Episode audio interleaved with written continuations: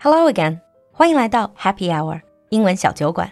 不论是加入酒馆社群还是咨询课程，都可以添加小助手，微信号是 l u l u x j g，l u l u 就是露露，x j g 是小酒馆的汉语拼音首字母。Now on with the show. Hi everyone, and welcome back to your favorite segment across the pond with James and Alan. Hi, everyone. Hi, everyone. All right. Now, moving on to the next question. Question number six. When you say to someone, you are entitled to your own point of view，中文直译就是说你有权保留你自己的观点，或者你有权有自己的观点这种看法。What do you actually mean? In British English, in American English, I think it's both negative, no? Let's start with Alan. Yep. That means to us, I am tired of talking to you because you are so stupid. There's no point, and it's a waste of my time to even continue speaking to you. Well, that's strong. It is very strong. What about Americans? I feel dumber just talking to you now. it's it's that strong in America too. Yeah, that's no different. Uh, so you are entitled to your own opinions. Basically means they really, really, really don't agree with you. Yeah. Yep. Moving on to question number seven. This is very unlikely happening. While in the cellar, cellar 就是酒窖,地窖, you discover a rare bottle of wine worth in the region 500,000 pounds. I don't know why you guys would have a bottle of wine so valuable in your cellar, or why will you even have a cellar. But let's just say you accidentally found in your cellar a very, very, very expensive bottle of wine. What would you do? Let's start with James. Honey, we're buying a new house. Yeah. It's like ka-ching, jackpot. And Alan, what would you say? Sell it. Same as James. Mm. Basically, for a wine to be that expensive, then it's obviously a collectible. Mm. It's obviously very old, and it's probably not even drinkable. Probably wouldn't taste it. Could it probably taste only as good as a hundred pound bottle of wine? Exactly. Um, I f- remember a few years ago, like Thomas Jefferson, they kind of sold one of the wines in his collection that was like from 200, 300 years ago. And yeah, it was sold. And I think someone actually opened it and realized it's completely undrinkable. I think for that is really just the antique value. It's, Yeah. Yeah. It's about where it comes from. I mean, we can always dream. Yeah, I want a new house, so that's a good dream. Yeah. and question number eight. You invite a guest. This is supposedly at your home. You have a bunch of friends over. You invite a guest to change the TV to whatever channel you like. They change it to, okay, this I have to separate into British and American version. So for Anlan, they change it to American football, 就是橄榄球. And for James, they've changed it into soccer, 足球. What would you do in that situation? Let's start with Anlan. That's not football. That's it. What is this sport? Why are they all wearing helmets and all this protection and armor? So they can hit as hard as possible. Isn't American football a bit like rugby? Yeah, rugby doesn't have things like helmets and protection. It's just two teams punching each other on the field in a muddy field. Okay. Very fun. What about James? If they switch the t- TV channel to soccer, what are they doing? Why are they running? Why is nothing happening?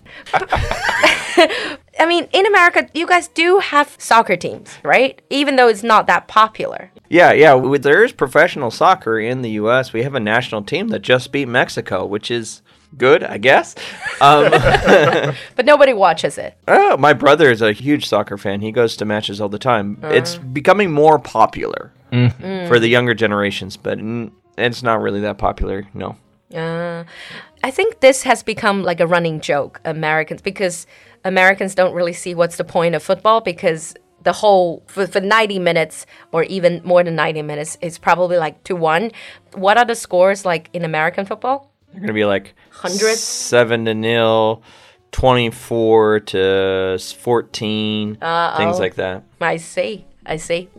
Okay, let's go on to the last question.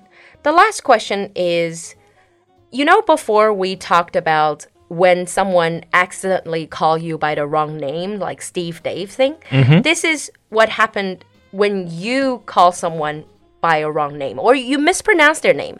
For example, you know me, you know my Chinese name, but if you cannot pronounce it correctly, you know it, but you just cannot pronounce it correctly. And I keep correcting you every time you pronounce my name. I would say, sorry, that's not the way to pronounce my name. You should do it like this way.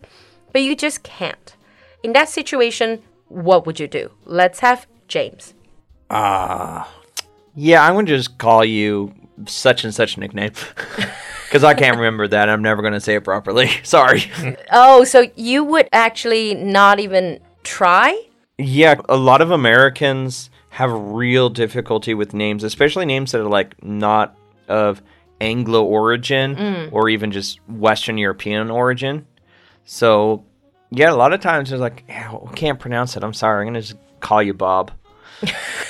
why is why is it always Bob with you, James? What about Alan? Well, to be honest, that's really common, especially where I come from, because there's so many people from different countries, there are mm. different names. Like when I was at school, probably half of my friends didn't have what we call like English names, English first names. And generally, what you would do is quite a few of the common ones you would get to know, but you probably still mispronounce them. Mm. But we would just, as James was saying, just make them into nicknames.